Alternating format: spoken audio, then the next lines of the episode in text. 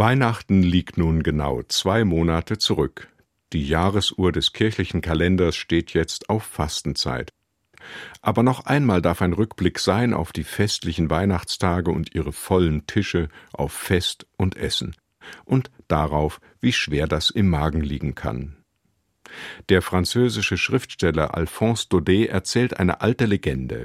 Im 17. Jahrhundert soll sie entstanden sein, und sie rankt sich geheimnisvoll, wie sollte es anders sein, um die Ruinen einer großen Burg und um die geheimnisvollen Lichter, die man manchmal dort zu sehen glaubt, und um einen feinen Klang wie von Glocken. In der Legende geht es um Folgendes. Der Priester auf der Burg bereitet sich auf den Gottesdienst am heiligen Abend vor. Zur Feier komme nicht nur der Schlossherr und seine ganze Familie, dazu kommen auch alle benachbarten Herzöge und Grafen. Mitten in den heiligen und stillen Vorbereitungen verdirbt allerdings ein groteskes Spektakel die Andacht. Der Küster erzählt dem Priester, was es am Abend nach dem Gottesdienst alles zu essen geben wird. Er erzählt von zwei mächtigen Puten bis an den Rand mit Trüffeln gefüllt. Er erzählt von den Fasanen und den Hühnern, von Forellen und Karpfen, von Wein und Likör und der festlichsten aller Tafeln, die es auf der Burg je gegeben hat. Und während sich der Geistliche nun auf die Messe vorbereitet, dringt der Klang der Töpfe und Pfannen zu ihm, und ab und zu weht ein Duft von Braten aus der Schlossküche herüber in die Sakristei. Die Erwartung des Festessens bringt den armen Priester dann dermaßen aus dem Konzept, dass er wie ein Wahnsinniger durch die heiligen Riten hetzt, von Gebet zu Gebet, damit nur bald Wirklichkeit wird, was er in Erwartung und Fantasie vor sich sieht. Er hat nur noch einen Gedanken Essen, Essen, Essen.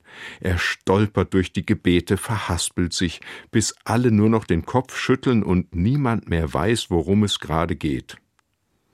Endlich ist das letzte Amen gesprochen, die Messe ist aus und das Fest kann beginnen. Das traurig komische, der ungezügelte Appetit bringt den Priester nicht nur um seinen Verstand, sondern auch um sein Leben. Er stirbt mit der Fleischgabel in der Hand mitten in der Völlerei. Als er in den Himmel kommt, ist sein Leiden allerdings nicht vorbei.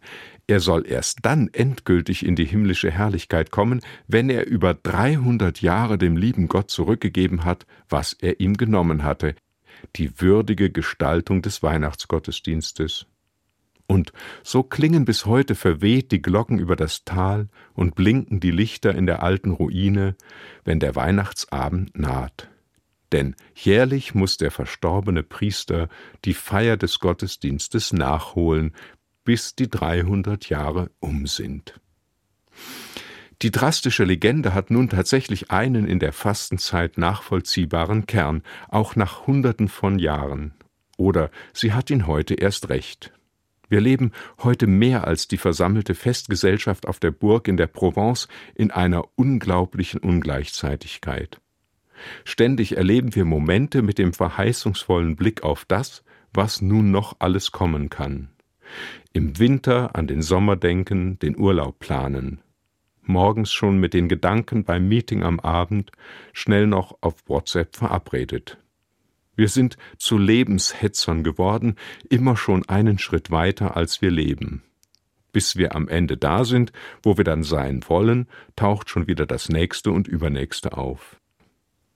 Mir sagt die Legende, das Wichtige ist jetzt, der Mensch, dem ich zuhöre, das Fest, das ich jetzt feiere, die Musik, die ich jetzt höre, das Buch, das ich jetzt lese.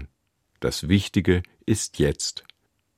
Und auch wenn keine 300 Jahre Nachsitzen drohen, die wertvollen Momente der Gegenwart sind es allemal wert, ihnen die ganze Aufmerksamkeit zu schenken.